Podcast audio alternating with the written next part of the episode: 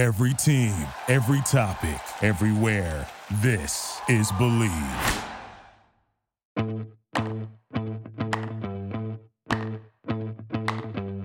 What is happening, guys? This is something we have been excited about for quite some time on the podcast. In today's episode, we begin a several part look at labor issues in the NFL. In today's episode, we go deep into 1982 and look at the player strike in 82 and all the issues that existed between management and players. And it's super important, I think, to look at this just on the heels of ratifying the new CBA in the NFL. I think it's going to be an insightful look, especially from Bill's kind of unique perspective uh, as he was a scout in Kansas City and then knowing all the issues that have happened in the last 30 years. Uh, but taking a look at this embryonic kind of modern era phase of uh, negotiation between players and management in the NFL. So this one's going to be fun. Buckle in. We're jumping the DeLorean and we are setting the dial to 82. Let's go.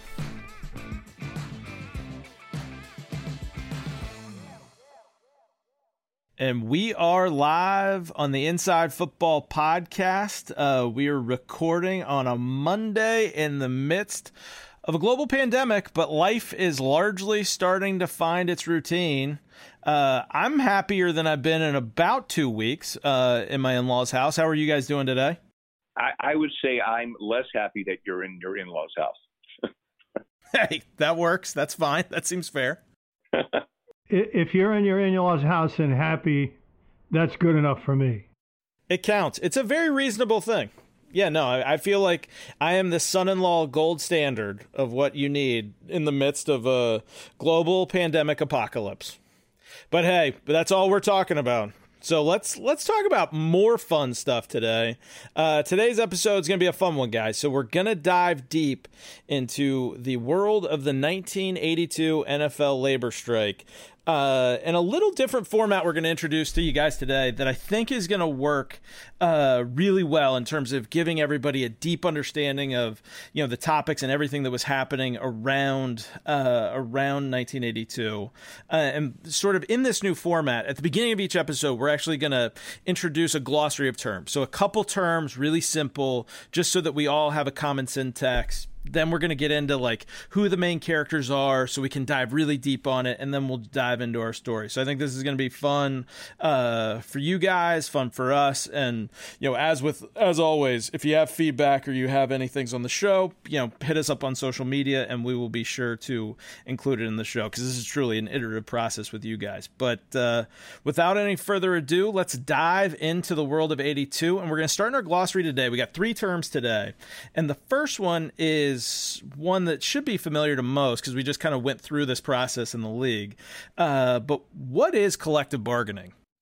So, collective bargaining is really described um, as a sort of a long and very multifaceted written agreement that's negotiated between an employer or a group of employers like the NFL and a union, uh, which represents all the workers that uh, are in play, and the substance is wages, hours, and working conditions. And when you really think of all those, that really controls basically everything that's going on in the workplace. Cool. And this was in 82, still kind of a relatively new phenomenon in the NFL as the first collective bargaining agreement wasn't actually, you know, struck until 1968. So we're still kind of in 1982, 14 years into this. And I guess, you know, paired with that is, you know, what is a union and what does that really mean? Because I think a lot of people have a sense of what that means. People are in them, but uh, it would it would help me in my sort of limited mindset of if you could just kind of give me the 411 on what an actual union is. Yeah. So um, a union is the collective body that represents the workers. The way you go about it is uh, you have to get a percentage of workers at a given job uh, or who work for a particular employer to vote to to say that they want to uh, attempt to unionize. Then you have a vote, and if a majority of the, the uh, employees want to have a union, they do. Once that happens, uh, they are under the aegis of the National Labor Relations Act, uh, which has a lot of protections for people in unions. Uh, it has a lot of rules that both sides have to follow. Uh, and again, they are the really the exclusive, typically the exclusive bargaining agent for everything that has to do with life on that job, whether you are a longshoreman, you are a, a steel worker, you know, or you are uh, a uh, deep sea fisherman if you're if you had a union for those guys. Okay, cool. And then the final big thing that you'll see kind of bubble up in today's episode, and it's going to be a running theme whenever we do these collective bargaining shows. And I think there's no better person on earth to kind of answer this question uh, than Bill. But w- what is free agency, uh, and what does it contextually, obviously, mean in the in, in the NFL sense? Well, in the sports world in general, particularly the big four sports of hockey, football, basketball, and baseball on a professional level, free agency means that a player has completed his contractual obligations to a club with whom he signed a contract, and now uh, he has no further uh, obligation to that club, and he can move to uh, within the guidelines of a collective bargaining agreement. He can move to another club at will. That and he therefore is a free agency, a free agent, and as a result, um, obviously, when a guy is free to go on the open market, prices rise um, uh, pretty uh, effectively and intensely, and as a result, the players have always wanted one in one form or another free agency. But as we enter 1982, free agency becomes, uh, if not front and center, certainly the undergirding of everything that the Players Association is talking to the NFL about. And the same is true in all the other big four sports. And the NFL was kind of a laggard with free agency, right? Yes, it was. Baseball uh, came effectively in 77 through the ruling of an arbitrator, and uh, it's really a, a convoluted uh, uh, case, but it but it ended up uh, an arbitrator declared Andy Messersmith, the pitcher, uh, free of his contract, and uh, and as a result, total free agency came to baseball for a brief period of time. But Marvin Miller, the head of the Baseball Players Association, immediately negotiated a completely different system of free agency, which is largely intact today in baseball. Basketball, uh, Oscar Robertson, one of the greatest players of all time, uh, sued for free agency in in basketball, and and he won in court. Um, and as a result, the, NF, the NBA entered into a collective bargaining agreement which gave basketball players effective free agency. The NFL as you correctly point out, is was last to the party. You know, uh, in that going back to that baseball example for a second, yeah, you know, you'll recall, Bill, that that arbitrator was Peter Seitz, uh, and the the other guy who was up, who was sort of the co-plaintiff, so to speak, was Dave McNally of the Baltimore Orioles. Uh, but I think Bill made a an observation that shows how what a really brilliant guy Marvin Miller was, uh, who was really probably the, the greatest labor leader uh, in the history of, of, professional sports. Because uh, when the ruling came down, as Bill said, everybody, everybody in baseball was going to be free when their contract ran out, and and Marvin Miller realized that if everybody's free, then you flood the market and each individual guy's value goes down. So he negotiated something where they staged in free agency and thus turning the supply and demand curve in favor of the players. Very true. Very true. Well, I don't think we can do a discussion of sort of free agency in the NFL or even sort of the union's want for free agency in the NFL than without a discussion of Ed Garvey, who was the head of the uh, NFLPA during this period in 1982. Uh, you know, Rick, I think obviously you're, you're best suited to kind of dive into this at some level, having been at the PA. But uh, who was Ed? Why is Ed important? Why do we need to know about Ed? Okay, let's start out with some full disclosure. Ed indeed was my boss during my years at the NFLPA, but he was also uh, a good friend who I thoroughly enjoyed spending time with outside the workplace.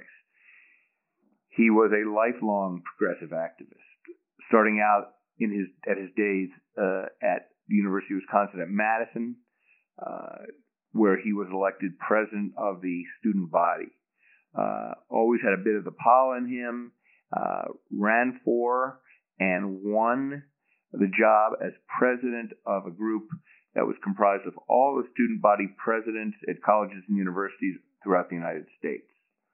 Uh, he moved in uh, political circles uh, that were consistent with his views. Uh, he was there for the announcement of the Port Huron Statement, which was a political manifesto uh, that set a template for uh, more egalitarian society in the United States, uh, including civil rights, uh, workers' rights, and political accountability. Now, uh, the, the, the manifesto had been written by Tom Hayden, who some will remember as the leader of SDS, Students for Democratic Society, uh, viewed by some as a radical organization. Others may remember Tom Hayden as Jane Fonda's second husband. Uh, in any event, Ed was a brilliant lawyer who um, first came into contact with the NFLPA in 1970 as its outside counsel, and then the next year he was elected uh, as its executive director. He then moved the operation to Washington, D.C. Um, Ed saw the labor relations in the NFL as part of the greater uh, class struggle between workers and management worldwide. Uh, given that view, Pete Rozelle used to refer to Ed as Madison Red. Uh, Ed was uh, very quick witted. Um, give you an example. Uh, one time he surprisingly got this uh, invitation from the Tampa Bay Rotary Club to be their upcoming uh, after dinner speaker. Uh, given Ed's perception uh, in the business community, he had never received any kind of an invitation like this before. So he was kind of skeptical. He, he called us into his office one by one and asked us, did we cook this thing up? Was this, you know, was this for real? When we finally convinced him it was and that he was not being punked, um, he thought about it and decided he would accept the invitation because, worst case, he was getting a free trip to Tampa Bay, uh, he, where he'd t- take a meeting with the Bucs, uh, and uh, you know, free dinner. Uh, so you know, how bad could this be? So he goes down there. He, he meets with the, the the Buccaneers. He uh, goes to the Rotary Club meeting, has the dinner, and gets up and starts speaking. Um, and looks out at the room, seeing all these business types, and says, uh, "You know, standing here looking at you all uh, brings me back to the days when I was in Catholic school, and the nuns would tell us about Christians being thrown to the lions. And I always wondered what I would do. Would I try and find the weakest lion and fight him? Would I take on the strongest lion, hoping to dissuade the other lions? And I realized what I probably would do was going to start out by saying, My fellow lions. So I say to you today, my fellow Rotarians, ours is not an easy task. Uh, anyhow, Ed uh, starts going through the speech and he starts talking about how professional athletes are mistreated and underpaid, all of them, not just football players, but also hockey players and basketball players and baseball players. And when he gets to the baseball part, some guy from the audience yells, bullshit! And Ed goes, rodeo's next. Ed uh, used to say to me, Schaefer, there's nothing wrong with the Jews. They just didn't get the second half of the book. And I would retort by saying, Garvey, we're the most dangerous combination in the world. He'd go, What's that? And I'd say, A Jew with a law degree and an Irishman with a high school diploma. Right. Uh, coming from the great state of uh, Wisconsin. So, so on one side of this 82 story, you, you have Ed Garvey, who's the head of the NFLPA, and then on the other side, you know, from from an ownership perspective, you had kind of a two horse kind of triumvirate, but it was very much led by uh, Hugh Culverhouse, the owner of the Tampa Bay Buccaneers. Uh, Bill, who was who was Hugh Culverhouse, and what was his sort of significance in this uh, labor dispute in 1982? Hugh Culverhouse was a lawyer. Uh, he was a small town lawyer, effectively in Alabama. Uh, he ended up making some Hollywood connections, and because of his expertise in tax law, became rather prominent in certain sections of the entertainment business.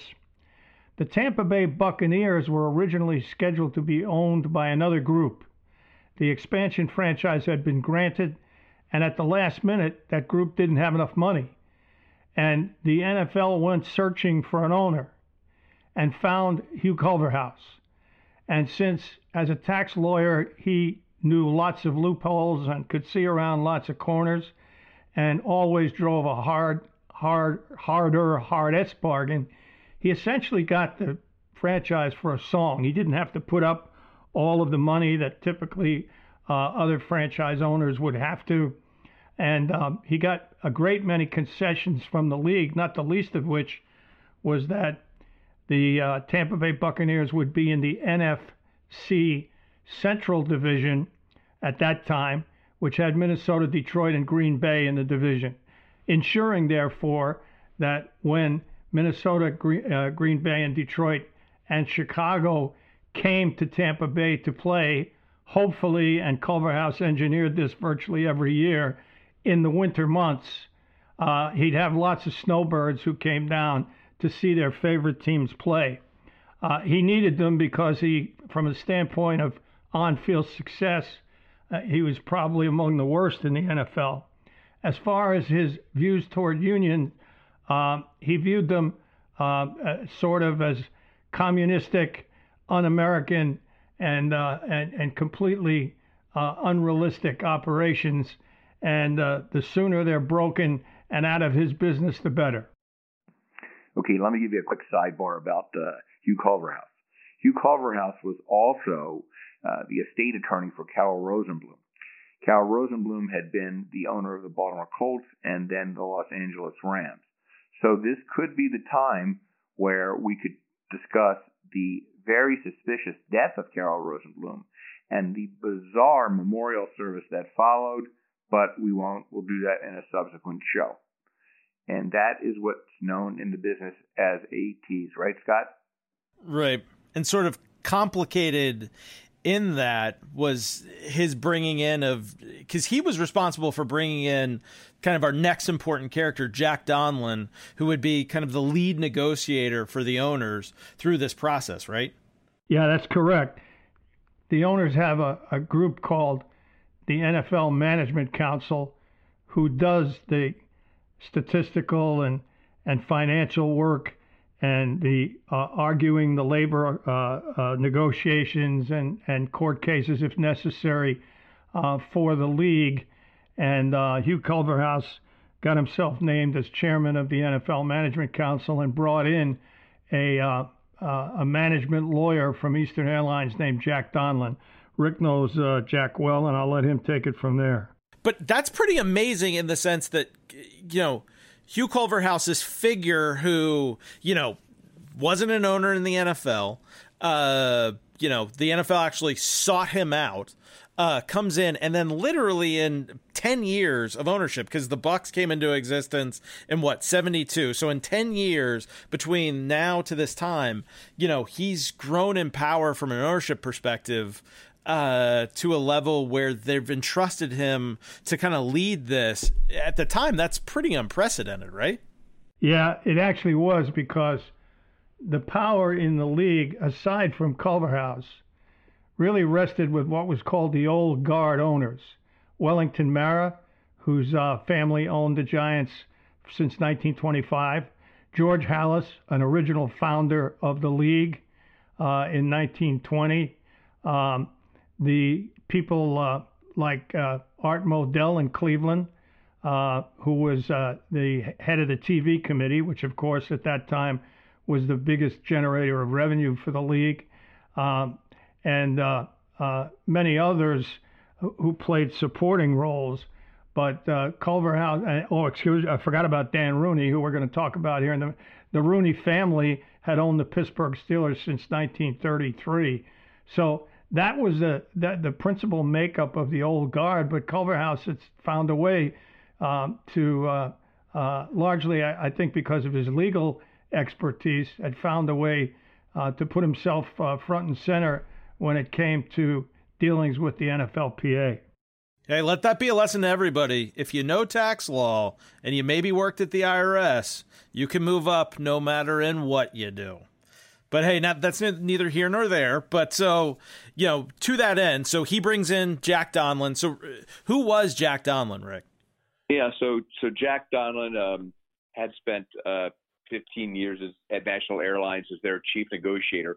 I, I found Jack uh, to be a, a, really cynical guy who took a um, his take on labor management relations was he, he, he saw it as a game. He saw people as pieces to be manipulated, and he actually really liked to force strikes because he knew that workers and in the and at the time we're talking about this is true even of NFL players were really living paycheck to paycheck, and therefore if they went on strike and had to hold out for a period of time, uh, taking away the only thing they they had in the world, which is their bodies, their services, uh, the economic crunch would get to them, and they would return to the bargaining table in a far weakened position uh, from the time they actually went out on strike, and uh, management would have a chance to drive a much harder bargain, or even perhaps break the union. And I think that was really Donlan's intent. There, there, was no look, there was no attitudes that you know this is a bigger picture. Uh, there's plenty of money to be made. It was, you know, we're we, you know we are in charge. You are the workers. We're going to make you work for the least we possibly can, and we're going to make the most we possibly can. Well, because back then was it was it how it is today, where players predominantly got paid via game checks, or was there the way they were paid different? No, they were paid predominantly by game checks, and the how often they were paid was a subject of collective bargaining. It changed from CBA to CBA. Right. Cool. So we'll get into that more in a second. But then finally, our fourth kind of key character in today's show in the 82 strike, uh, and sort of interesting because he, he would he'll play sort of an ambassador role as we get to the end of this story, but would be Dan Rooney, owner of the Pittsburgh Steelers, who Bill you you knew really well. So who was Mr. Rooney, Ambassador Rooney, um, and what was his significance in the league then? And then obviously, I think many fans know kind of his importance moving forward? Well, Dan Rooney was the son of Art Rooney Sr., the founder of the Pittsburgh Steelers. Um, Art Rooney Sr. was a, a, Pittsburgh native who was essentially a sports promoter. He had been a uh, quite a good semi-pro football and baseball player and a boxer. Um, he owned, uh, among other things, racehorses, uh, restaurants, essentially bars but he was principally a sports promoter. He came into the NFL when it was uh, franchises were available for a song um, in the uh, in the late 20s, at the heart of the Depression, and into the 30s. Kept the Steelers afloat during World War II by combining in 1943 with the Philadelphia Eagles and in 1944 with the Chicago Cardinals. But more importantly, Mr. Rooney was a beloved figure in the league and, and basically a friend to everyone. Uh, he was, of course, a beloved fig- figure all his life in Pittsburgh because of his charitable uh, nature and his, his kindliness toward everyone. But he couldn't manage to fig- to find a to field a winning football team.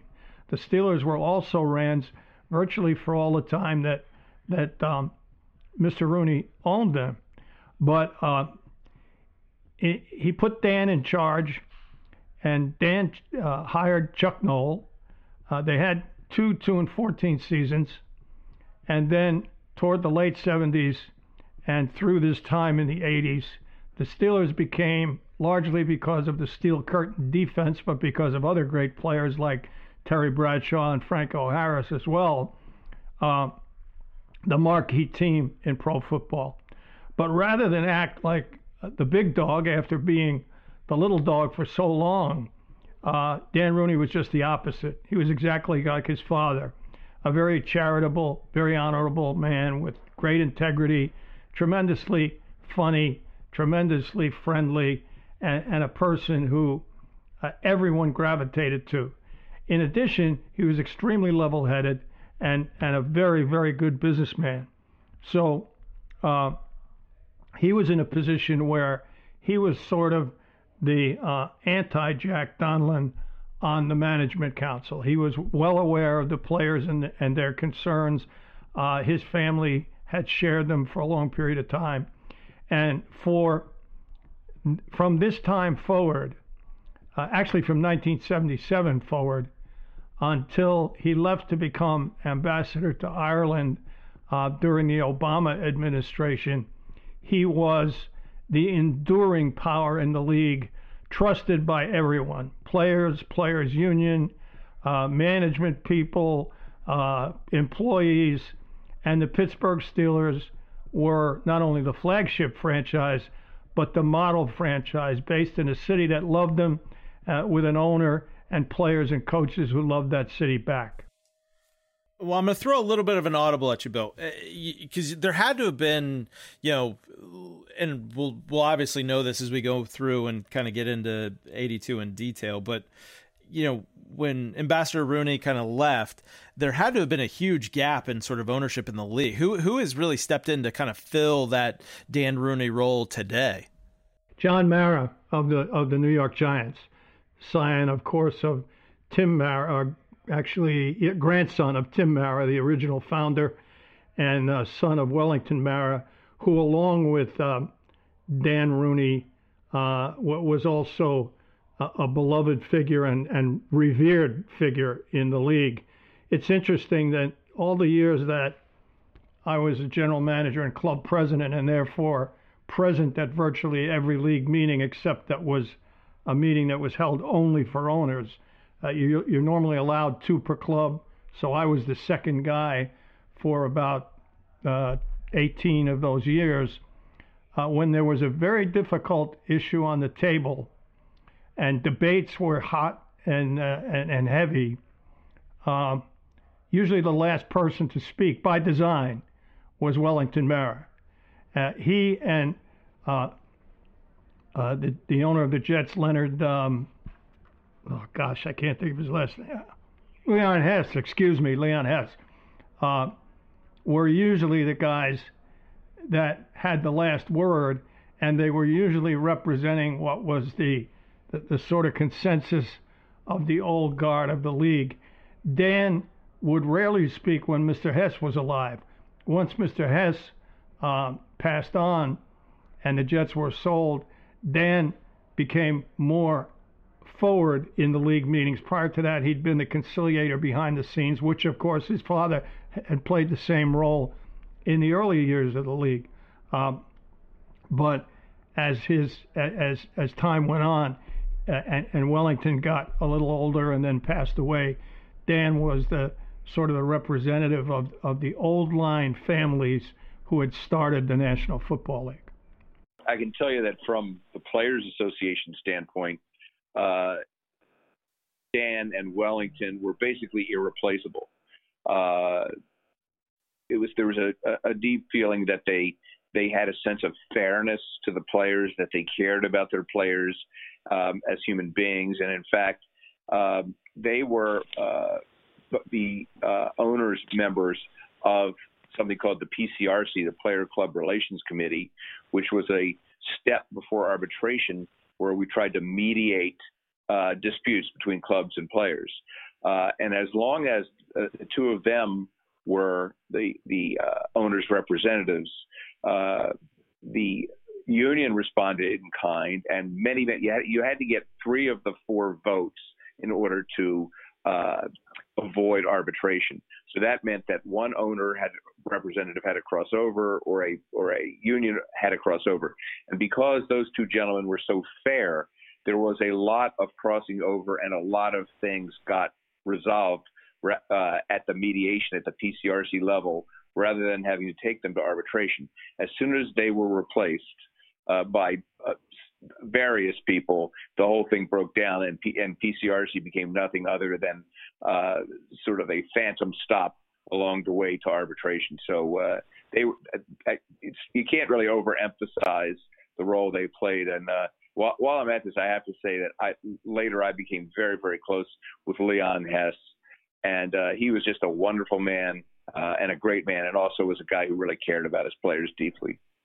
Uh, I mentioned earlier that John Mara uh, is now a, a, key player in labor relations, and he is.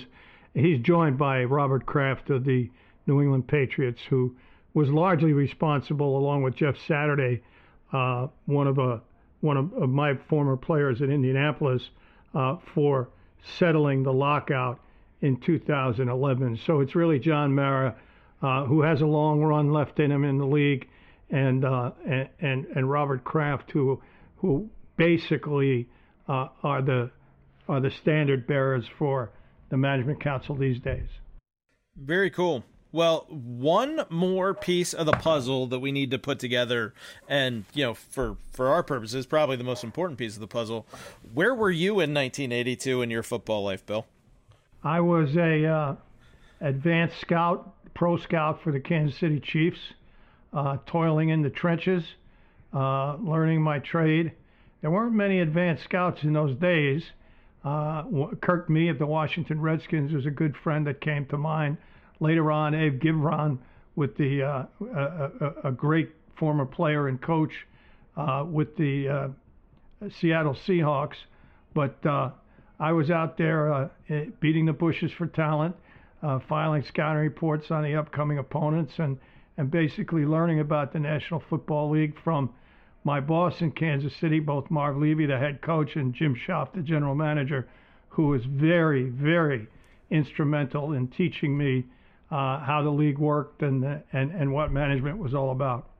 But so, in being an advanced scout, did you have a sense that this labor discourse was coming? How would that impact your sort of life and career? Oh, yeah, uh, definitely. When you're an advanced scout, you're at the game of the upcoming opponent every week.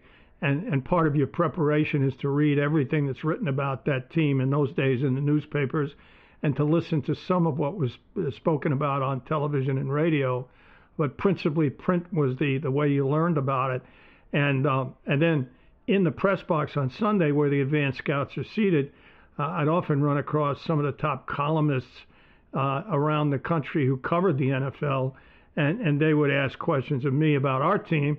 Uh, I'd try to be as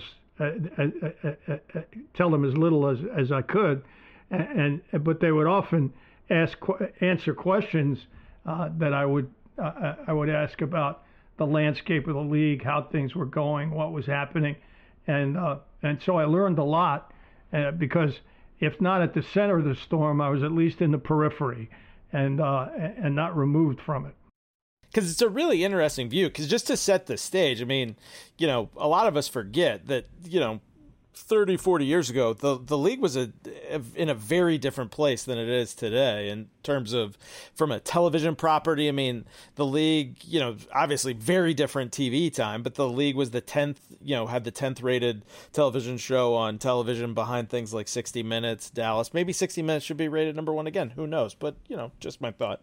Uh, and league revenue at the time from a tv from a tv standpoint was kind of in that 450 to 490 about 470 million range. Uh, and then you had kind of a legitimate burgeoning spring league threat coming with the USFL. I mean, what did the league look like, you know, as we as we head into kind of what's going to be a big labor dispute heading into the second week of the season? Well, the labor dispute is a precursor to what became it, it, it, was a thunderstorm which became a hurricane when the uh, when the USFL came on board. Um, the, the, the players, and Rick will go into the demands that they made, but the players had some very specific and unique demands, um, which the owners uh, were unwilling to uh, embrace. And on the horizon was a spring league, the USFL, that was going to play in major league cities. Uh, and no one quite knew what approach the USFL was going to take toward talent acquisition. But they, throughout the history of professional football, going all the way back to the original founding of the NFL in 1920, the uh, advent of another league was the only thing that drove players' salaries up. Uh, the AAFC after World War II, and now the USFL, they clearly knew, did the owners, that players' salaries were going to be on the rise with this new league. They didn't know how high, they didn't know how the league was going to approach it, but it, they were going up. There was no question about that. So this collective bargaining uh, uh, uh, agreement and, and strike is is a, a really bad thunderstorm, uh, but there was a hurricane on the horizon. Because was the fear fact so? I mean, just to set the stage, there's no because in 1982 there's no salary cap right? There's is right. there was you know there were minimums in terms of what you could spend on players. I think you know 20 to 32 thousand dollars for four years in experience and then you know those kinds of things. But there wasn't a cap. There was this kind of minor floor how did that affect your guys' thought process, decision making, even on the scouting level in terms of like, did you have a sense that big name players, you know, that would eventually play in the, that you were going to lose out on them and the league was going to lose out on them because of maybe an unwillingness to spend or on the USFL side, a willingness to spend astronomical amounts of money at the time to bring players in? Uh, well, there might have been, but Donlan did his best to tamp down any idea that uh, there ought to be concessions made to the union because the USFL was on the horizon. Um, Donlan was a, a warrior. He was a hawk. And therefore, his idea is pay the players as little as possible, give them as little as possible in benefits, and that's a victory for us, and we'll worry about the USFL when it comes along. So that was the prevailing ethos as they went into the 82 convec- uh, uh, con- collective bargaining, excuse me, uh, situation. You know, and Scott, you have to remember that though there was no cap, there was also no effective free agency. Nobody moved. Uh, though they, they theoretically had the right to move at the at the end of their contractual obligation, as Bill earlier explained. Uh, there was basically a tacit understanding you didn't sign another guy's player. So uh, the only way, as Bill mentioned, uh, salaries ever spiked was when there was a com- a competitor for those players because there was not competition within the league, uh, and therefore salaries stagnate. This was actually uh, a curveball that Garvey threw at the league, which at the time was viewed as not a curveball but an atomic bomb, mm-hmm. uh, an unlivable situation by the owners. But what it did was stave off the players' focus on free agency. The focus went away from free agency, which had been a big pre 82 focus, and went to Garvey's demand of 55% of the gross. So free agency went on the back burner in 82 as Garvey put forth this quote communistic close quote approach that Culverhouse and Donlan couldn't wait to use as a pinata and and just take a, a, as big a baseball bats as they could and hammer away on the fact that this uh, communistic union leader was bringing communism to the NFL and therefore would cause the NFL's demise you know, which which is kind of ironic, given Bill, given the fact that the NFL owners had organized. I won't use the word communistic, but they had certainly organized the most successful socialistic enterprise in in probably in the history of the world, right? With I mean, maybe you could tell uh, everybody about you know the way revenue sharing worked and so on. I mean, it was completely socialistic. Well, to start off with, Garvey recognized that revenue sharing uh, was a staple of stability in the league. Revenue was shared among the owners, and this goes back to uh, the late 1930s when television came to the fore. uh, the Chicago Bears, the Cleveland Browns, the New York Giants had television networks of their own that they owned and circulated around various markets close to within 75 miles of their home territory. And, uh, and it became very lucrative. And then uh, along about 1955, the league began to think about whether or not they ought to sell their rights, uh, television rights as a whole, as an entire unit, rather than to allow these three behemoths to continue to grow and prosper and the others fall by the wayside. And Pete Rozelle, the then commissioner, was able to convince them and to convince Congress, by the way, because this was against the law, uh, to allow them to pool uh, their resources and sell their rights uh, as a league, not as individuals, but as a league to a network or networks.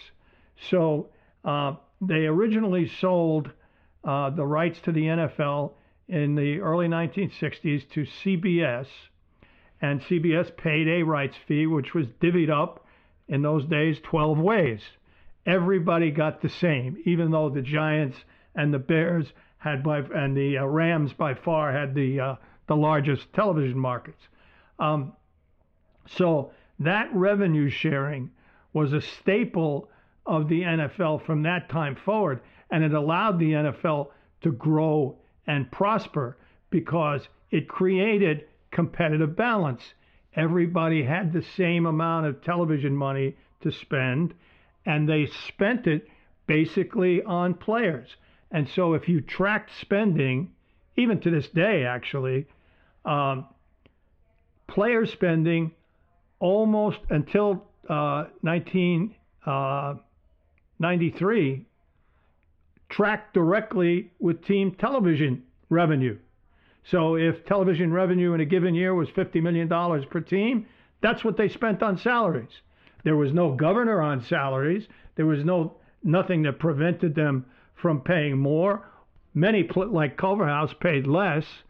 But generally speaking, television money funded player salaries because that was all shared revenue, and then gate receipts, tickets, parking, concessions, and later on, as we enter the 1989 period, uh, luxury boxes began to bring revenue into owners' pockets that previously did not exist. Ticket sales were a uh, were, were a, a, a, source of revenue, but were quickly passed by television revenue.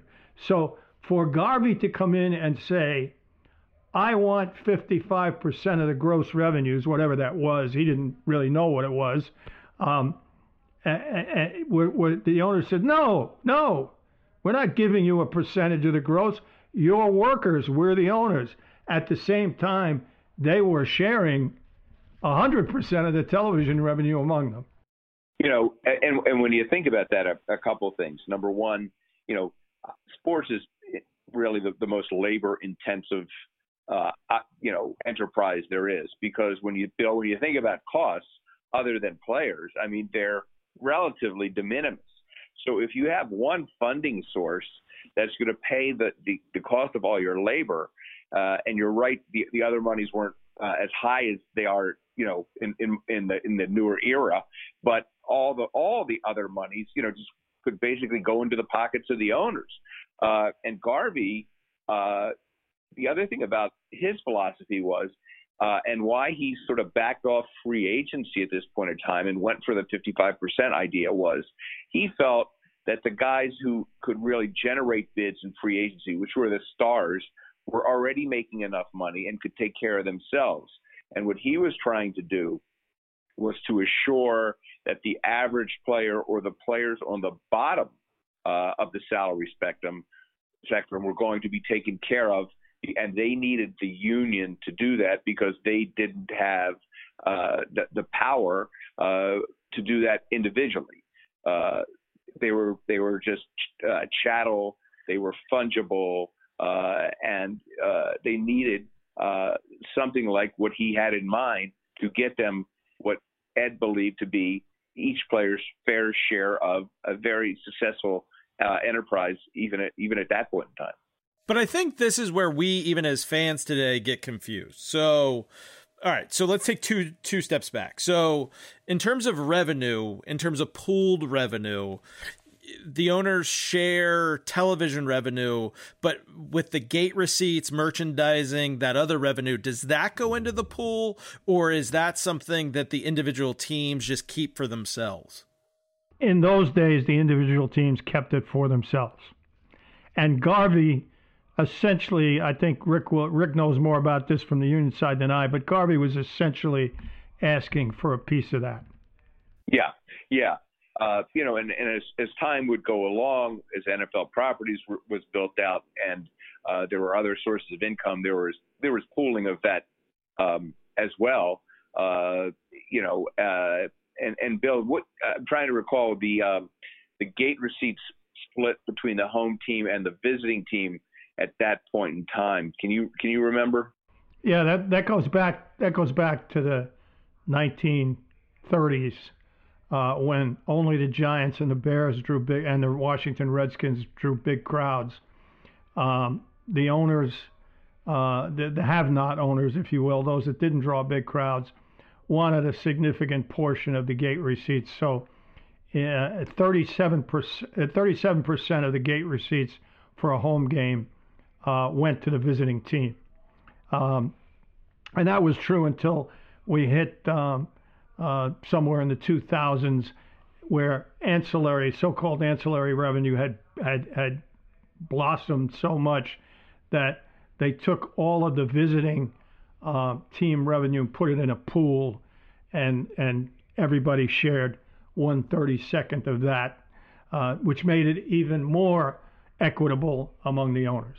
Right, and I'll tell you, in in, my career, uh, when people would ask me uh, whether it was uh, players I was going to represent or, or civilians uh, uh, asked me about this, uh, I and I tried to explain it to them. Um, I would say to them, "What percentage of the money from the Super Bowl do you think the winning team gets?" I'm not talking about the players' bonuses, the actual owner of the winning team. What what percentage of the the, the money do they get? And they go. Some people would say 50 percent. Some people would say 70 percent. And I would say to them, they get one, and this type point in time, there are 32 teams. They get 132nd of the money from the Super Bowl, and the team that wins one game or no games, they also get 132nd of this of the money from the Super Bowl. And people were uh, astounded and sort of appalled at this. And you know, it was only when you tried to get them to to understand that that that you could really begin to for them to appreciate the the the, the dynamics that were at play in this in this labor management balance. So when Garvey's asking for like 55% of the total revenue, what would that go to on the player side? So would that account for again, because I even think in the modern context, people get confused about this when they hear about the new CBA, where players are getting, I think, between forty-seven or forty-eight and a half percent, depending on how many games there are. But you know, does that does that go to player salary, or is that is that allotted in somewhere in the cap, or is this money that's outside of kind of current player money, and this goes to things like pension, you know, healthcare benefits, those kinds of things? How does that work? The gross number that you hear, 47 and a half, uh, 47 to 48 and a half percent, it takes into account every dollar that is earmarked for players, and then there are subsets of that: players' salaries, bonuses, etc., come out of that. That's the cap. Um, the, the, the the cap caps spending for player salaries. Then over and above that, there are expenditures for which are collectively bargained for pension, for health benefits, for re, uh, retirement benefits for uh, previous retirees, um, for um, 401k. There's an additional 401k plan for severance. All of those so-called benefit costs are included in that number that the players receive, and then it's broken down uh, through a very strict accounting process that's agreed to uh, on an ongoing basis, on a daily basis, by the Players Association representatives and Management Council's representatives. Yeah. Now, at that point in time when that we're talking about, some of those categories didn't even exist. Uh, and of course, uh, at, at, the union, we were trying to figure out what 55% of the gross really meant because there were no, there, you know, you know, you, you tried to figure out um, what each club was making, and the, the only way to do that uh, was to look at the numbers from the Green Bay Packers because they were the only publicly disclosed uh, uh, team because they were owned by this by the city of Green Bay and, and were a public entity. So there was a lot of extrapolation and guessing going on as to what 55% of the gross really meant.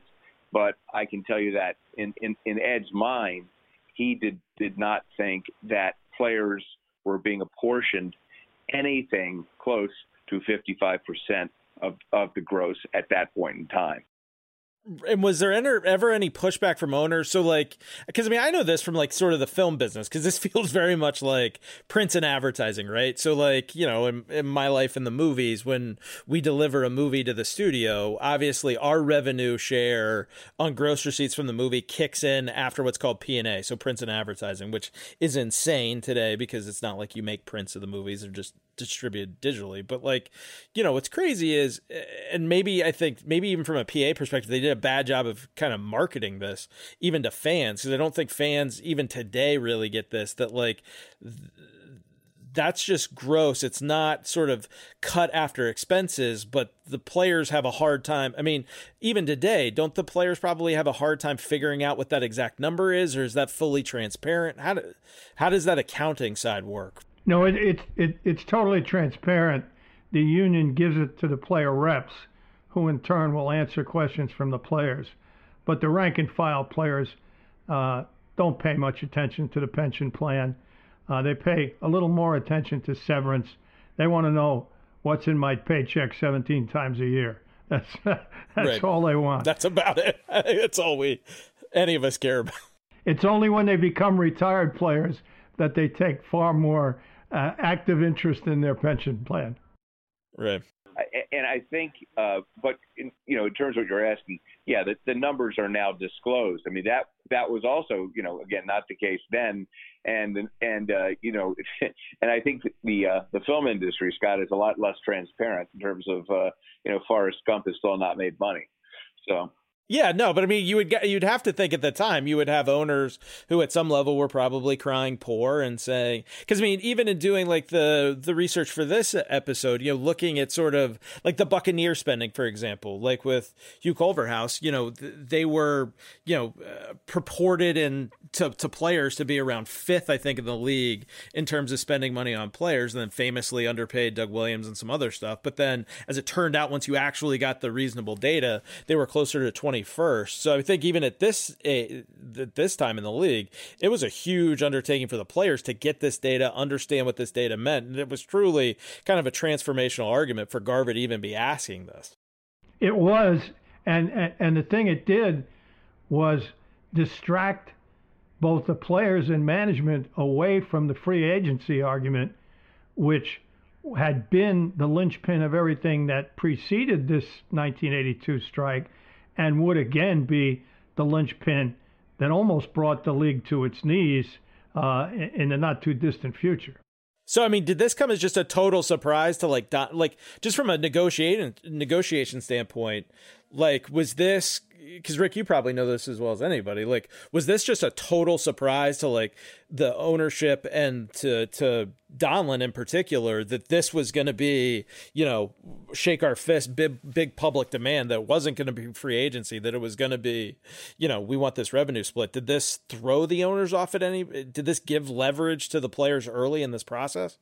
Well, um, you know, obviously I don't know exactly what the owners knew, but I mean think about it, how many players there are in the league. Uh, you know, they're they're closely covered by the press. People talk. Uh, so it was it was not like this was uh, you know completely out of the blue. I mean, there there had been discussion leading into this collective bargaining agreement. Uh, you know, um, among uh, all the, the players on all the teams and the and union officials. Uh, so I would imagine, you know, uh, Bill you maybe you know, but you know they sort of knew something was coming. But I think the point, really, the major point is what what Bill was referring to before. At this point, you know, Ed and the and you know Ed really ran this thing from the top down. because, as as Bill said, most players are just worrying about making the team, getting playing time, staying healthy when they get injured. Then you have a rep from each club. Uh, so let's say even when it's at 32, you have 32 guys. Then those guys select uh, the board. The board or seven guys, and Ed needed a majority of the and the reps would do whatever the board said. The players would do whatever the reps said. So if Ed could control four guys, which is the majority of the board, he controlled the entire union, uh, and that's why he was was you know did things like uh, become the union for all the soccer players, a lot of other ideas you know that that he advanced uh, that were sort of much more uh, far afield than than anything the players would have had in had in mind. So at this point, he had just decided that uh, the mechanism of free agency even if you got it for the players, wasn't going to work. It wasn't going to get the you know most guys paid sufficiently. So he gave it up and he went for the 55% of the gross. And as, and as Bill said, therefore the it, it wasn't it wasn't uh, lost on Ed that that was that he was abandoning free agency. He was abandoning free agency because he felt free agency would never yield the players the, the, the fair share. So instead, eliminate the middleman and go right after the fair share. Don't forget the uh, the union's rallying cry prior to this had been no football, no freedom, no football. Right. And now they were asking for 55% of the gross. From a public relations standpoint, no freedom, no football was not something that the general public basically rejected. I mean, there was a there was a feeling of you know what that might be fair. It was a harder argument for the NFL to defeat. 55% of the gross portrayed as a communist plot in 1982 was, an, as I right. said earlier, an easy pinata for Donlan to take a baseball bat to. Yeah, that that dog didn't hunt. You're right, Bill. But you know what's funny?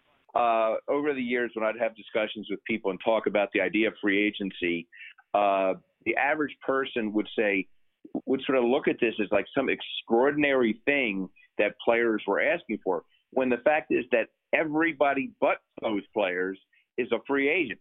I mean, if you you work at a law firm and you don't want to work there anymore, you go to another law firm. You work for a grocery store, you don't you you, you don't want to work there, you go to another grocery store.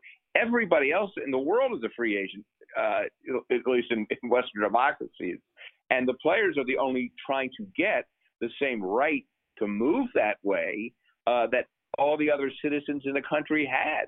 And so I always found it uh, ironic that this was looked at as sort of some, you know, uh, special kind of treatment they were looking for because they were wonderful athletes, whereas really they're just asking for the same to be treated the, the way everybody else was. And therefore, it is a lot easier to understand that, you know, that if you you won't let me, uh, if you won't let me be a free guy to move if I want to move, uh, you know, I'm not going to play for you. I'm going to withhold the only thing I have, which is my body and my services. So, uh, and I agree that 55% of the gross, with with the owners controlling uh, the, media to a great extent, uh, was was really uh, something that was going to be hard to sell to fans and and who already thought players made too much money and were being greedy.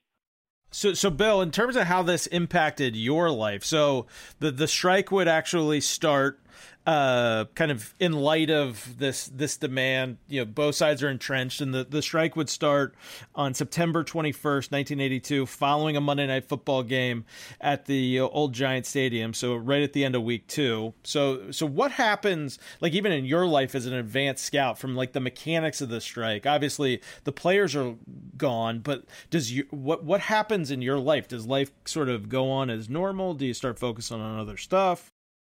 Well, the personnel department focused on uh, on college scouting. Uh, college season was still going, so we turned our efforts in that regard, feeling that these things always end, and and at some point there would be an end, and we'd get back to business, which is what we did. Um, it ended badly for us in Kansas City. Uh, Mar- for us, I mean Marv Levy and his staff, of which I was a member, uh, because there was so much bad blood. The strike ended with, with not even a hint of 55% of the gross. Um, it, it, they got increased minimums, uh, they got increased pension uh, and benefits, but nothing much more. And they lost really all the money that they that you know they'd lost when they were not playing. Uh, it didn't come back in a lump sum or something like that. So um, the players were very bitter about it, bitter toward management, and they were divided among themselves in the sense that the higher paid players felt, well, okay, we tried. The lower paid players who were maybe going to lose their jobs and, and certainly lost a great deal of money were terribly bitter toward management about it. So we had a split locker room. And when we came back, a very promising team that had gone nine and seven and barely missed the playoffs the year before in the third year or fourth year of a rebuilding mode now collapsed. And even though the last two or three games of the season we played more than well enough to win and actually built beat the New York Jets, who were um, uh, the uh, Eastern Division champions on the last game of the season. Um, Mr. Uh, Hunt decided to uh, make a change in Kansas City, and Marv Levy and everybody else with him was fired. Right. It it was interesting yeah, I mean, that that experience clearly, clearly, clearly drove the way we approached the strike of 87. And, and it was radical, and it got us in trouble with, it, with both Marv Levy and I, of course, were in Buffalo at the time. Uh, Mr. Wilson, our owner, supported us. Uh, Donlan just despised us, and uh, probably me more than anybody. And uh, uh, but it proved to be uh, the the linchpin for our success in Buffalo. So when the, the you know they say one door closes, another opens. The bitter experience of the strike of '82 in Kansas City led us to ultimately four straight Super Bowls in Buffalo. Right. I mean, I guess to that point, kind of, do you know that in the process of doing this, like, because obviously everybody knew that there was bad blood, two entrenched sides uh, you know, the strike would go for 57 days. I mean, were there any options in 82 uh, or discussions around replacement players or staging i mean i know the players themselves famously staged two all-star games where uh, you know dc legend john riggins uh, famously is quoted as saying he would do anything for money uh, when only 8000 people showed up for the uh, dc game. But i mean was there any talk from ownership at that point in 82 because it obviously would be a big deal in 87 about replacement players or just different options for what to do well, I was not in the league meetings at that time, so I can't speak to it personally, but I didn't hear anything about it. And once the players staged the All Star games and they were such abject failures, I don't think anybody on the ownership side had any, any desire to stage replacement games uh, because they could see that the union was crumbling, their position was crumbling, and ultimately the strike was going to get settled on their terms, on management's terms, uh, before too long. You know, Donlan's strategy was a was a harsh strategy, but he was right. To, you know, he, he he basically brought the union back on their knees.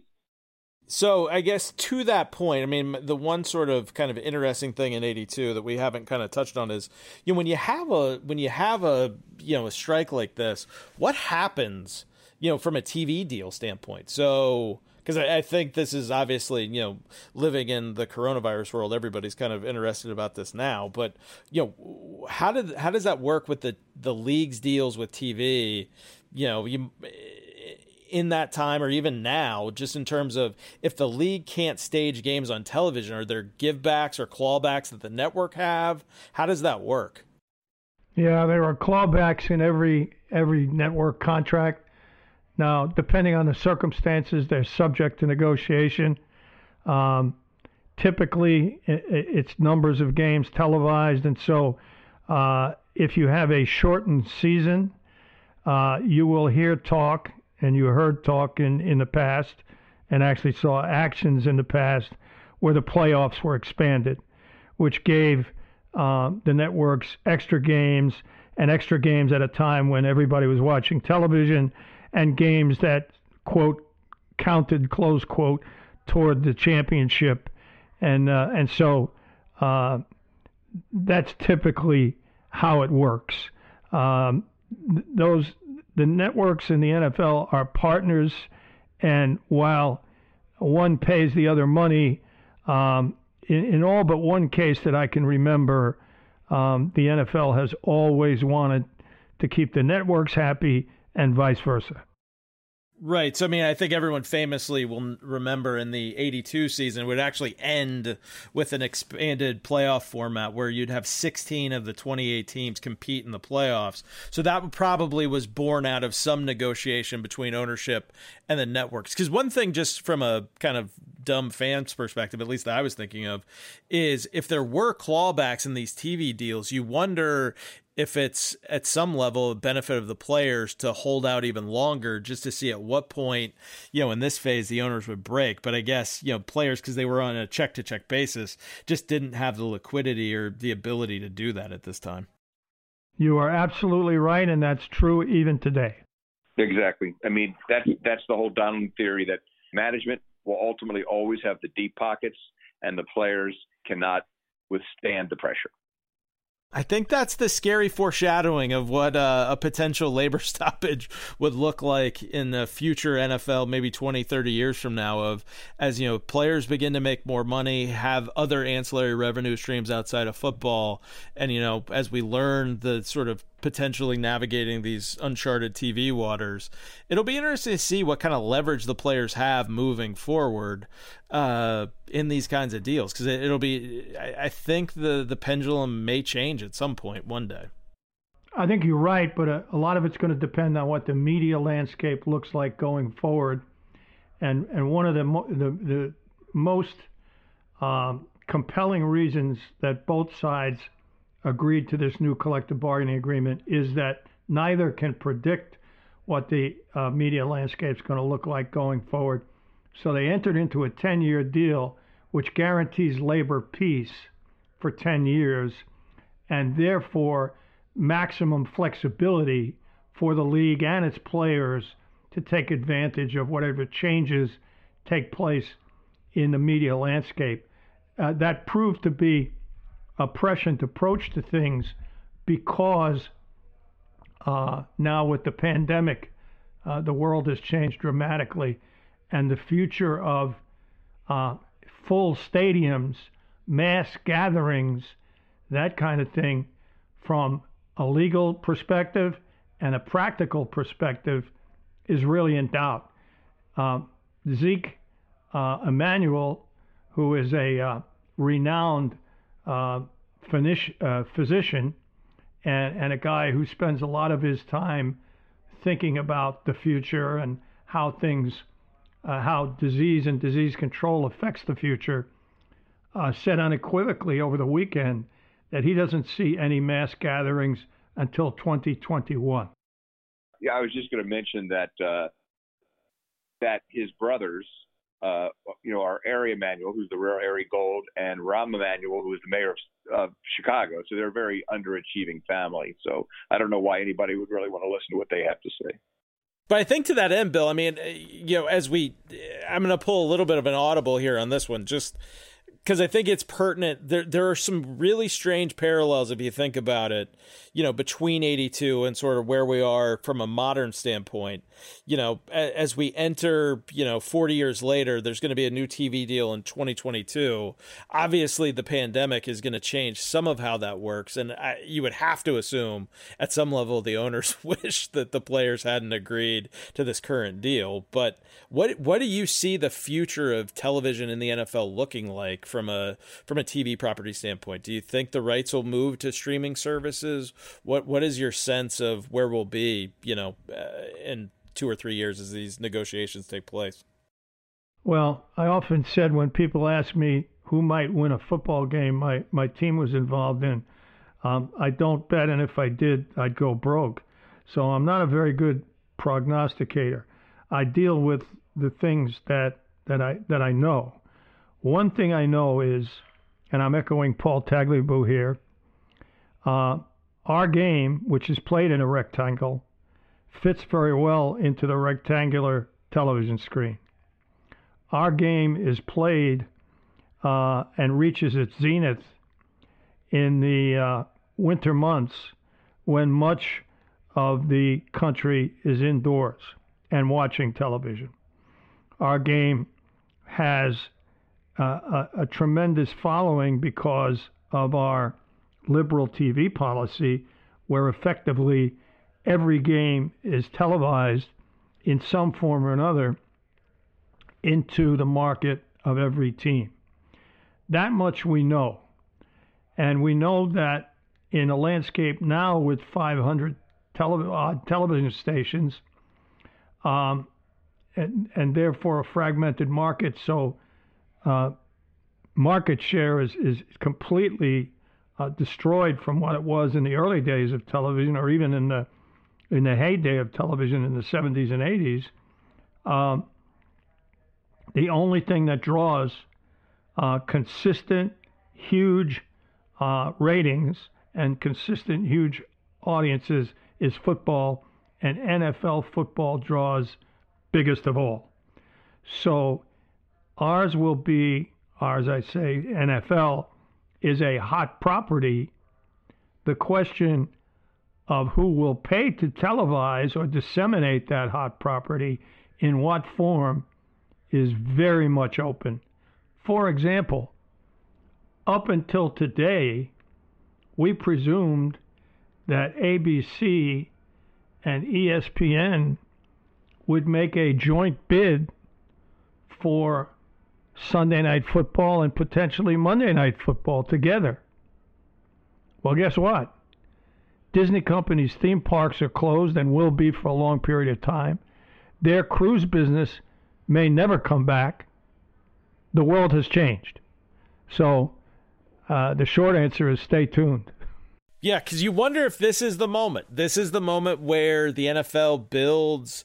You know, this is totally kind of going to be a out there idea, but do you know if there's ever been discussion about the NFL building their own over the top uh, like OTT network where they just distribute programming directly themselves and then there's some sort of, you know, annual direct subscription fee kind of modeling that they would do? Of course, that's the NFL network and the and that's why the NFL right. Network was was originally built out. Uh, and, and, now there are legal uh, implications there, but the NFL has the best legal minds in the country, both in and out of the, uh, uh, their offices. Uh, so th- there, there's no reason to believe that that they haven't been working on that part of it for a long time, including streaming.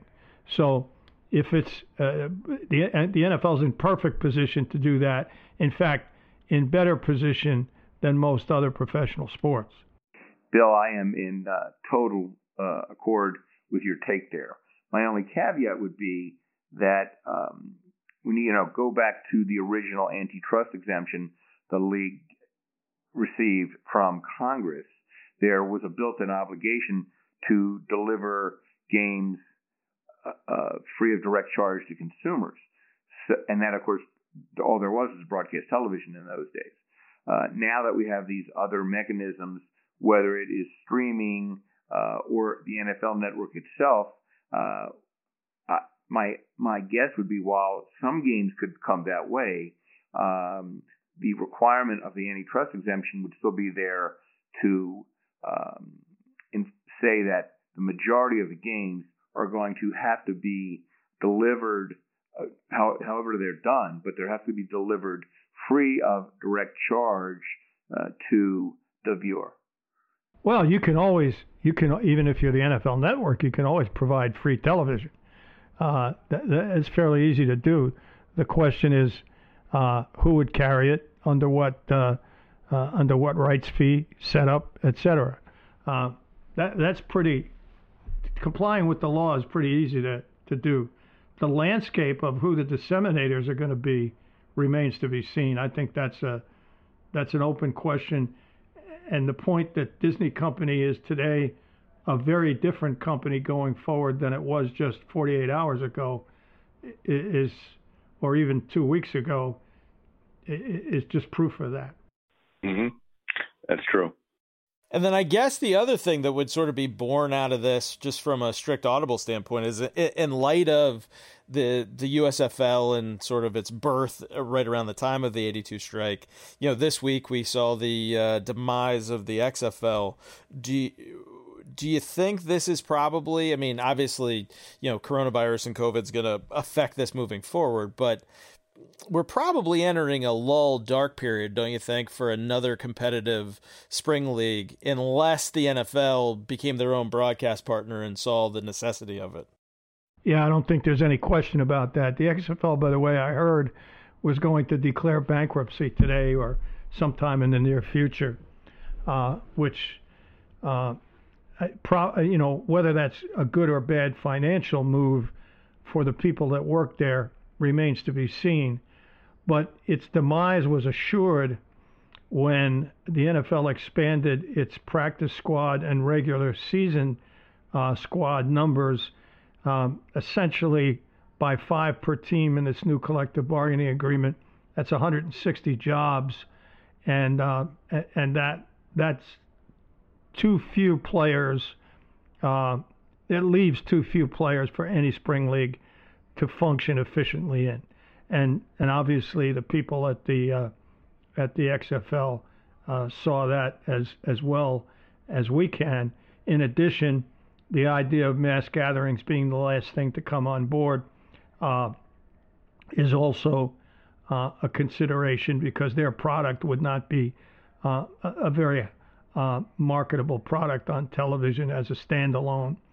So, um, bottom line, I think we've seen the last of the of, of the spring leagues, at least for the uh, until some new normal settles in, and, and this is a 10-year CBA. Um, it's unlikely that that someone's with two leagues, two spring leagues. Uh, by the way, well-run football operations, uh, self-serving in, in, in one sense saying that, but uh, so was the XFL. Um, the the uh, the bottom line is uh, that they couldn't make money, and why are you going to be in business if you can't make money? Yeah, no. And then this is this is a last personal request for me as we uh, wrap up the 82 episode in light of all that's happening with coronavirus. I don't know if you guys saw it this week. Did you see in the Chinese baseball leagues that they've got robots in the stands uh, being like fake fans at their baseball games? I did.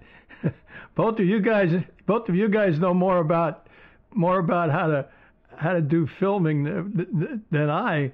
But okay, aren't some sports movies shot with cardboard extras?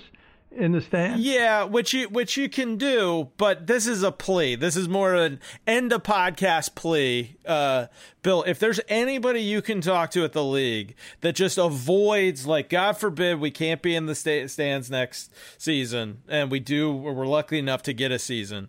If there's any way we can avoid having horrifying robot animatronic things in the stands, we got to get that word out because it's creepy, it's scary, and I think it just makes everything worse. And oh, by the way, why do they have all these robots who they can just wheel out and now have fans at sporting events in like 10 minutes?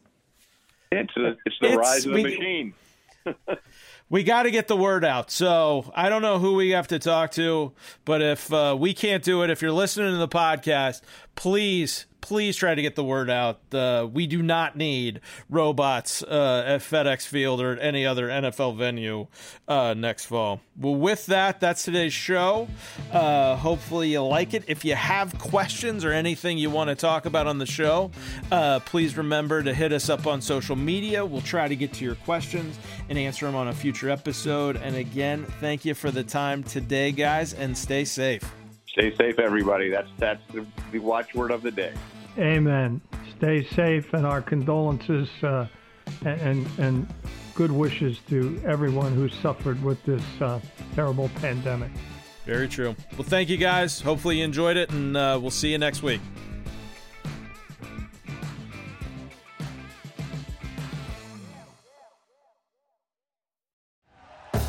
Thank you for listening to Bleav. You can show support to your host by subscribing to the show and giving us a five star rating on your preferred platform. Check us out at Bleav.com and search for B L E A V on YouTube.